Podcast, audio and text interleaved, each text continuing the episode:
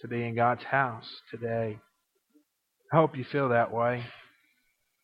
I mean, I, I truly hope that you feel refreshed and, and genuinely glad to be in God's house um, as we come together. You know, we come for a lot of different reasons sometimes, but God really does want to meet with us when we come here, and I'm thankful that we can do that. At this time, if uh, you're a child or have a child from age 3 to 6, if they will, uh, just go through this door right here, and stewards uh, have them this morning. Brother Donnie and Miss Jean, we thank all those that work in the rotations, and we're thankful that we have kids that will go, because if we didn't have them, we wouldn't be no sense of doing it. Isn't that right? So we're glad to have them. And for the rest of us, if you'll turn in your Bibles to Romans 5, verse 6 through 8. And just as we are glad that they're with us today, we're glad that you're here. no matter if you're here every time the door's open, or if you just come on occasion, or if this is your first time, we have uh, we're showing no partiality. We're glad you're all here today, and I hope that you feel blessed and, and are glad that you are here uh, to be in God's house. Romans five six through eight. talk to you a little bit today about remedy or remedies. I uh, looking this week for a, a list, and I finally just gave up looking for the list. But you know, all of us kind of understand when I use the phrase home remedies, we kind of understand uh, what that is.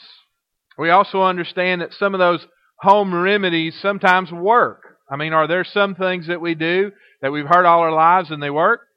I mean, there's some things I mean that, that we use and and and maybe the doctors wouldn't prescribe it, but I mean, I, I was trying to think of some things that that um, and and I, ha- I was going to do a list, but I thought I'd t- do it totally off the cuff this morning, and so let me just think if I can think of one. Seemed like I heard one time, and you may look at me. It, it's always better when you're off the cuff anyway. It's working without a net.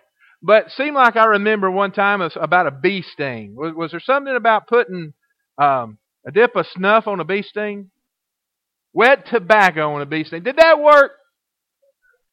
Did it work? Some of you say, if you think that works, raise your hand. If you think that works, if you really don't think that works, put your hand up now. Well, all right. So, all right. I don't know. It. I, I know one thing it did do. It, it took the attention of the bee sting hurting to, to, to let you know you had wet tobacco on your arm. So if it just shifted the focus, then I guess maybe that would be success. All right. So so yeah, I thought about that, and oh, I don't know. There's just a lot of different things. You you you heard the stories about coal oil and and and castor oil and and I, I, motor oil. I don't know what all they use, but but uh, there's always different types of things, and people say, well, if you do this, and oh, if you'll just do this, and and some of those things, I'm going to tell you, I don't know if there's any scientific value or not, but they do seem to work, don't they? Sometimes they seem to work. Sometimes maybe not. I don't know. I can say that same thing about modern medicine. Sometimes that works, and sometimes that don't work. Those are remedies that we've come up with, heard about, had some success with over years, over time, and for whatever reason, some people's and sometimes we're convinced that certain things work. I, I remember this one. This just come to my mind too, and I don't have any idea if this works or not. But um, when you had an earache, they used to say that, that, you, that, that you're supposed to blow cigarette smoke in your ear. You ever heard that one? Did it work? Seemed to me like I remember that one working. I, and and you might you know it might have just been the I'm sure it was just the warmth or the fact that it was something on you. You could probably put a heating pad up there, but those are just things. Now nowadays we we discourage against that because of all the you know we're afraid we'll get ear cancer or something. I don't know, but but um well if you cigarette smoking your ear you put two and two together, Russ. You'll figure it out. All right, but those are remedies. Sometimes they may work and sometimes they may not. But when we look at a spiritual sense of what we're talking about today, we need to understand that there has to be one remedy that works every time it's used. We have to be assured. We, we can't take for chance that maybe this will work this time and if the conditions are right. We have to be assured that for the problem you and I have as people, that's universal to all man, that we are sinners and we are bound to go to hell unless something takes place. We need to be sure, we have to be sure that there is a remedy that works not 75% of the time. Because in today's society, a 75% success rate on something would be pretty good. It, it, it would. Uh, but we, we can't be uh, content with a 75% ratio or an 85% or even a 99% success, rate. We have to fi- have something that's going to save people 100% of the time. We can't be content with anything less. We have to be sure. We have to be set. It has to be a done deal. And we need to have that assurity in our heart and in our minds that it's going to work every time that it's called upon, whatever it is. And we're going to find out that it is a He. But whatever that remedy is has to be a hundred percent all the time. And that's what we want to talk about today. If you'll stand with me, I want to read from five, Romans 5, verse 6 through 8. And this was actually supposed to be the message last week, and I never did get to it. I've stayed on the, the introductory, the, the, the porch too long. But this is Romans 5, 6, and 8. And it was supposed to be the Valentine's message because it has love in it. So if you're still thinking Valentine's, here we go. But verse 6 says, For when we were still without strength, in due time, Christ died for the ungodly. Say amen. For scarcely for a righteous man would one would die, yet perhaps for a good man someone might even dare to die. But verse 8, but God demonstrates his own love toward us in that while we were still sinners, Christ died for us. Let's pray. God, thank you today for your word, what it means, what it has meant, and what it will mean. God, I pray that you would just bind any force that would keep your word from coming through loud and clear. God, would you take away the scales from our eyes, the stoppers from our ears, the desensitivity that we develop over here in the word preached so many times and allow us to hear your word as if it's the first time. God, I pray that you do that. Allow me to speak. Allow me to bring the message uh, uh with with clarity, with boldness, God, and with in just the single purpose that somebody needs to hear it today. I pray. And God, I pray that you would take this heart by, by the use and work of your Holy Spirit to, to seal it in the hearts of those who would receive it so they could use it in the days to come. We love you. We thank you for loving us and being with us today. And it's in your precious Son's name we pray. Amen. You may be seated. so we read this scripture today, just quick three verses, and uh, not even really got a lot of putting a lot of fancy points to it today. I just want to kind of look at the text a little bit. Sometimes it's pretty good just to look at what the Bible says. What a novel idea, amen? Uh, I think sometimes we get so caught up into what a person can add to Scripture and, and what neat stories that, that I can tell and all that type of thing. But Scripture is so good that it does speak for itself. He does speak for himself, and I'm so glad. You know, when you look at, at history, when you look at the success the gospel has had, so much of it, every bit of it really is dependent upon the fact that the word can do its job. I, I don't have to worry about the, the word being deficient. I don't have to worry about Scripture not being enough. Now, yes, God chooses to use man. He chooses their action. He chooses their lifestyles. He chooses things that they do to help bring the Word forth to people. But God uses the Word. So important for us to understand that.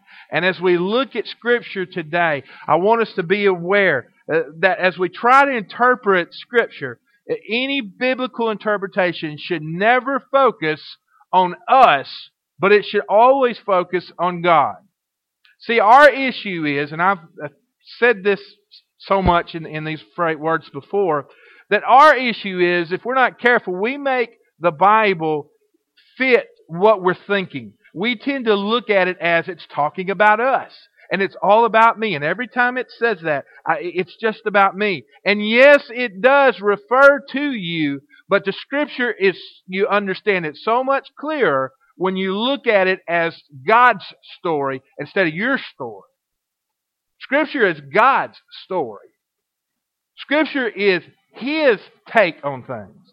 It is His indictment on humanity. It is His statement and declaration that He loves us. It is His story, not ours. And we want to put Scripture and put our name in as the lead character. We're not the lead character.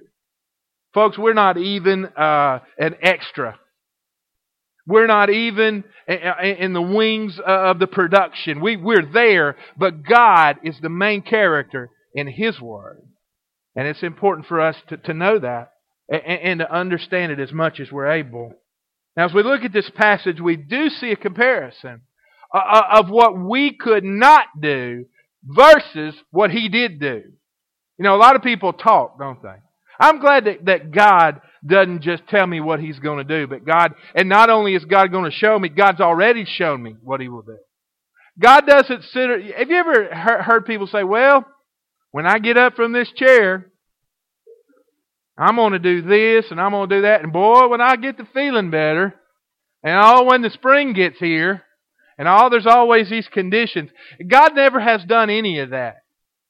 Matter of fact, God's already done what needs to be done. God has done everything that is necessary for you to be saved. Already has. Not working on it today. Already done it. You and I don't have to worry about what God is going to do. If He never had one more action, enough has been done by our Heavenly Father that you and I could be saved many times over. But aren't you glad it only takes once? Amen? Only takes once. All you need. Can't be saved but once. Amen? I said you can't be saved but once, Baptist. Amen? Now come on. Now think about this for a second. He's done everything possible for us to be saved. And as we look at this, we see the comparison of what we're not able to do versus what he's already done. Now, now look back at the, the verses. Look at uh, verse uh, 6, if you would, with me. For when we were still without strength, in due time, Christ died for the ungodly.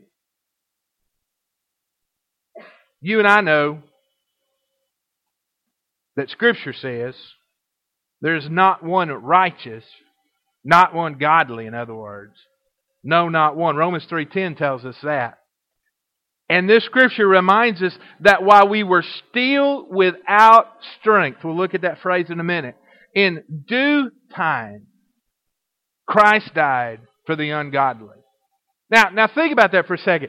It's easy to do stuff for people that you think are somewhat deserving.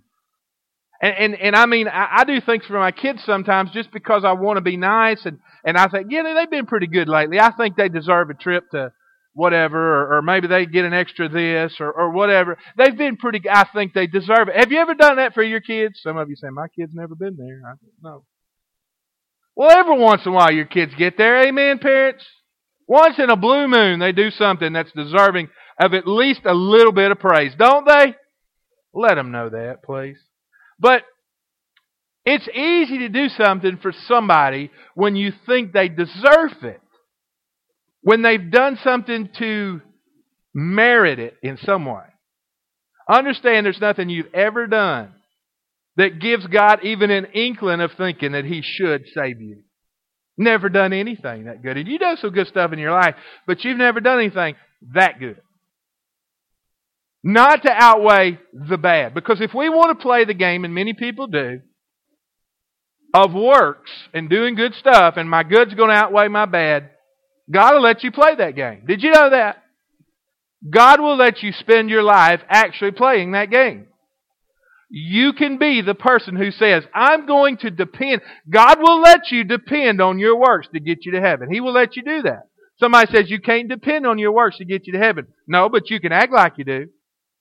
God will allow you to play that game. And then you will find out you never win. There's some games you never win. Cir- circus games, carnival games, I never win. When they're doing the, the, the, the put it in a, a cup and they, you're trying to find, I could put both eyes on that thing, hold their hands, watch it just like that, and I guarantee you it'll end up on the three booths down. There are some games I never win. There's, there's just, eh, you know, I, I tell you what, and I, I don't do I don't do the gambling thing because of my moral convictions on it. But if I did, I promise you, you wouldn't have to worry about me getting rich at it because I wouldn't do it. I can just see me pulling the one-armed bandit all day long till my money run out. I, I, I'm serious. I, I don't win in those types of, of situations. I can't depend on that, on something like that to get me there. I have to have a sure thing. And, and, and we need to understand that there's nobody that's righteous, as Scripture tells us. Well, this first part of the verse says that while we were still without strength. What does that mean? Some translations that you probably have in your possession today probably use the word helpless. Some of them say that while we were helpless, without help, didn't really have any ability on our own. While we were helpless, we were without strength. In other words, there was and is not one thing that we can do to change our pitiful situation. You realize you're pitiful? Situation is pitiful. Pitiful. Pitiful. And there's not a thing we can do about it, or can do about it, or have done about it. Ephesians 2 8 tells us that we're saved by grace, that not of ourselves. Did you know that, that one day when you do make it to heaven by the grace of God, uh, ne- there's one thing that's not going to be in heaven for sure. There'll not be any boasting or bragging. Now, we've heard of people that brag down. Oh, boy, I tell you what, we got some good. They make an art form out of it. Uh, there's some people that brag. Have you ever been proud of your kids? I've been proud of my kids, and I got to be careful sometimes because I brag on them, and and I don't want to come off that way, but sometimes I do, and that's just the way it is. And I try to remember that you know they're they're not the best in the world, although I think they are. But you think yours are too, I hope. But we got to be careful about brag. But did you know that there's not going to be any bragging in heaven? Because what are you going to brag about? You've done nothing. You look around at, at, at, streets that are paved with gold and you didn't pave one part of it. You're walking through gates of pearl and you had nothing to do with that. You're looking at sights and things that I won't even try to, to imagine what might be there and, what, and, and, and, and I can't explain any of it. See me stuttering? That's, that's what it's going to be like. And so you, what credit can you take for heaven? Absolutely none. So there'll be no bragging in heaven. Get ready. You'll enjoy it. Not anybody saying, well, you know what I did to get here? Well, what, what deed would be good enough that you would bring up in God's heavenly court that got you to heaven? What were some things that we might say, oh, this is good? What are some things that we might say? Uh, I mean, come on, think about this for a second. The things that we think are so good here, and we get to heaven, and we're going to bring that up before God and say, God, this is, man, I was so good in life. This is what I did. Some of us might say, man, I wrote some big checks come Sunday for tithes. And yet, God, guess what? He owns cattle on a thousand hills, and He owns the hills too. Amen? So, so that's out. Well, I, I was I was good. I was good to my neighbor, and I didn't slap my neighbor when I really when they said that bad thing against me. I held back. And yet, God sat there quietly as a lamb led to the slaughter through Jesus Christ as they brought him to the cross. So you can't top that. And anything that you would bring up, anything you could do, he's already done better. So that leaves us out. I'm glad I don't have to try to figure this out, aren't you? When we were still without strength, the scripture says, in due time. In due time. The problem is, is we're just helpless. I'm glad we're not hopeless. But what's the remedy? Jesus died at the right time. Have you, have you as a parent or a grandparent figured out that you never want to box yourself in in time with your kids or grandkids? In other words, if you tell them you're going to do something, be careful about telling them you're going to do something. Because as soon as you tell them it's supposed to happen right then, I mean, there's a different concept of time. So if you're going to do something nice for them, don't tell them you're going to do it until you're on the way to do it. Or you will be reminded about it until you do it, and then you won't want to do it anymore. Can I get a witness? And, and, and you, you're telling them because you want to build anticipation and you want them to be excited, but, but they don't have that concept. They, hey, we're going to do it. Let's, hey, what, what about right now? Let's, let's go, let's go, let's go, let's go. The right time. You're waiting for the right time. God waited for the right time. The, it was due time. It was time. When God said, okay, that's it. And see, when God says that it, He's already out of the chair. When I say it's it, I make two or three attempts to get out of the recliner. I have, I tell you, I'm a world's worst sometimes. Yeah, I'm going to do that. I, there, we, we have a storage building. I've talked about the kids a lot. I'll tell off on myself, and Andrew can win this one. Might as well. What have I got to lose? Now, storage building we have, uh, and, and, from time to time we clean up and take something out to storage building, and she'll set the bucket that's going to go out, and she'll say, "Please take this out to the storage building. It's a little bit too heavy for me." I'm going to do that, and then I find something else to do. And she'll mention it again, and I, am going to do that. I'm just about to do that, and I'll take three steps toward it, and then five steps the other way. God had a right time. And when He said it's time, it is time. And He knew when it was in due time to save us. He died at the right time for an unworthy people. God looked at God looked at the most undeserving part of His creation. Did you know we're the most undeserving part of God's creation? Think about it. Why would you say that? We're the smartest. We're the, we're the part of God's creation that was made in His image. Uh, we're not like animals. We have a soul. We have a spirit. Why would you say that mankind, Brother Daren, is the most undeserving part of God's creation? Well, think about this. It's because of our part of creation that the rest of creation is cursed. Through Adam's sin entered into the world. Not through some animal, not, not through some tree, but because of what man did to curse the rest of his beautiful creation, we're the most undeserving part of what God has made. Now we may be the smartest, we, we, we may be the most talented, the most created, but we're also the most conniving. We're also the most wicked. We're also the most sinful. It's because of man sin entered into creation, and we're the most undeserving part of what God has made. And yet he looked, listen, he looked at the most undeserving part and said, I love that part. I did make them in my image and I do want to save them. What God said.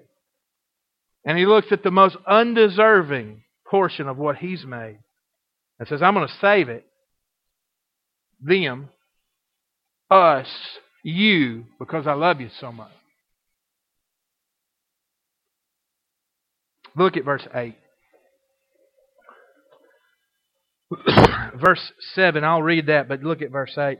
Verse 7 says, For scarcely a right man, righteous man would, would one die, yet perhaps for a good man someone will even dare to die. But verse 8, But God demonstrates his own love toward us in that while we were still sinners,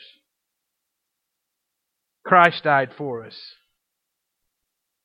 See, God put his love on display by sending Jesus to die for us.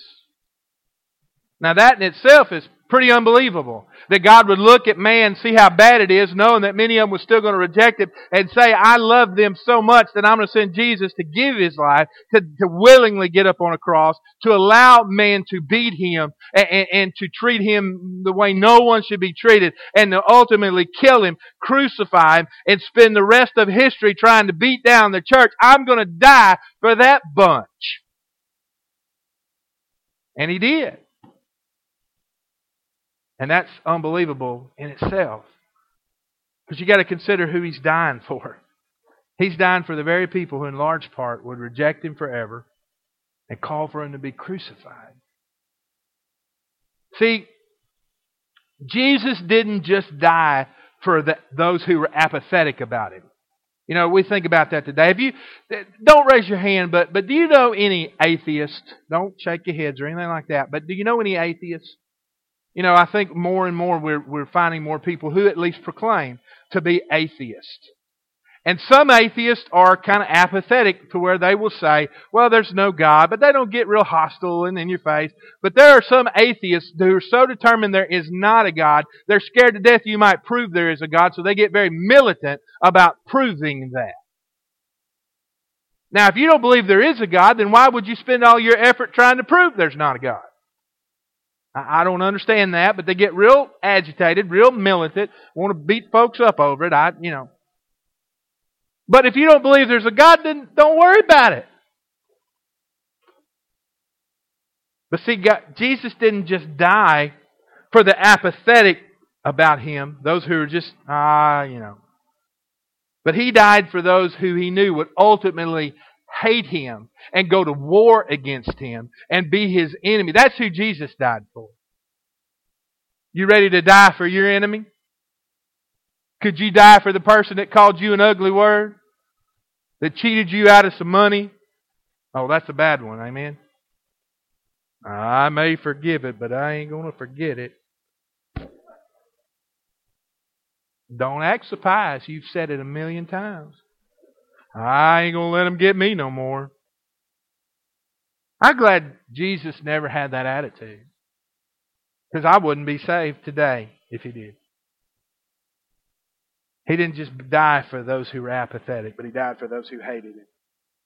He didn't just give his life for those that politely say, No, thank you, I don't want to be saved. But he gave his life for those who angrily shout, I don't need you. And I curse your offer of salvation to your face. Jesus died for those people. it's enough that, well, you know, we think of it in these terms many times that, that, that God comes and Jesus comes and says, I, I, Here I am standing at the front. Here's the invitation. And you can make a decision, either come or not. And it's okay. We'll, we'll still be friends. If you say no, you know, you'll still go to hell. But we'll still be friends. And we stand and we kind of look at it that way. But, but God makes the offer to those who are actively against Him and spit in his face. That's who Jesus died for. We have a hard enough time trying to invite folks to come to Christ, people we like, much less those that have done us wrong. You know, as we think about that today, as they come and prepare the invitation at this time, God, loves you this morning, and He calls you to stop rejecting his love. And He wants you to say yes to Him now. You know, we might be sitting here thinking, this is a pretty heavy salvation message, and I'm looking around and a bunch of familiar faces. And I don't know exactly why God would, would call for this message today, but He did. Don't ever neglect salvation and an offer. Whenever you hear the offer, make sure you're saved. Best thing you can do for yourself, make sure that you're saved. Sometimes things are said in a light that you've never heard before. And God uses the Holy Spirit to, to, to open your eyes. Maybe He hasn't done that quite that way before. I'm going to ask you to stand, bow your heads. If anyone has a need to come to the front today, whether to pray or, or for whatever reason, please do. But while you are praying, those who know that Christ is in their hearts, pray for those that you know that may or may not be here today that don't. And pray that God this week will move in their hearts and lives. God still saves people, church. God still saves people. We get away from that, but God still wants to save people. Primary mission of why we are here. Pray that God this week will move on their hearts and your heart. That if you're called to witness to them, you can do that. God, thank you today for your love, your mercy towards us, and I pray you speak to the hearts that need to hear you today. I love you. In Jesus' name.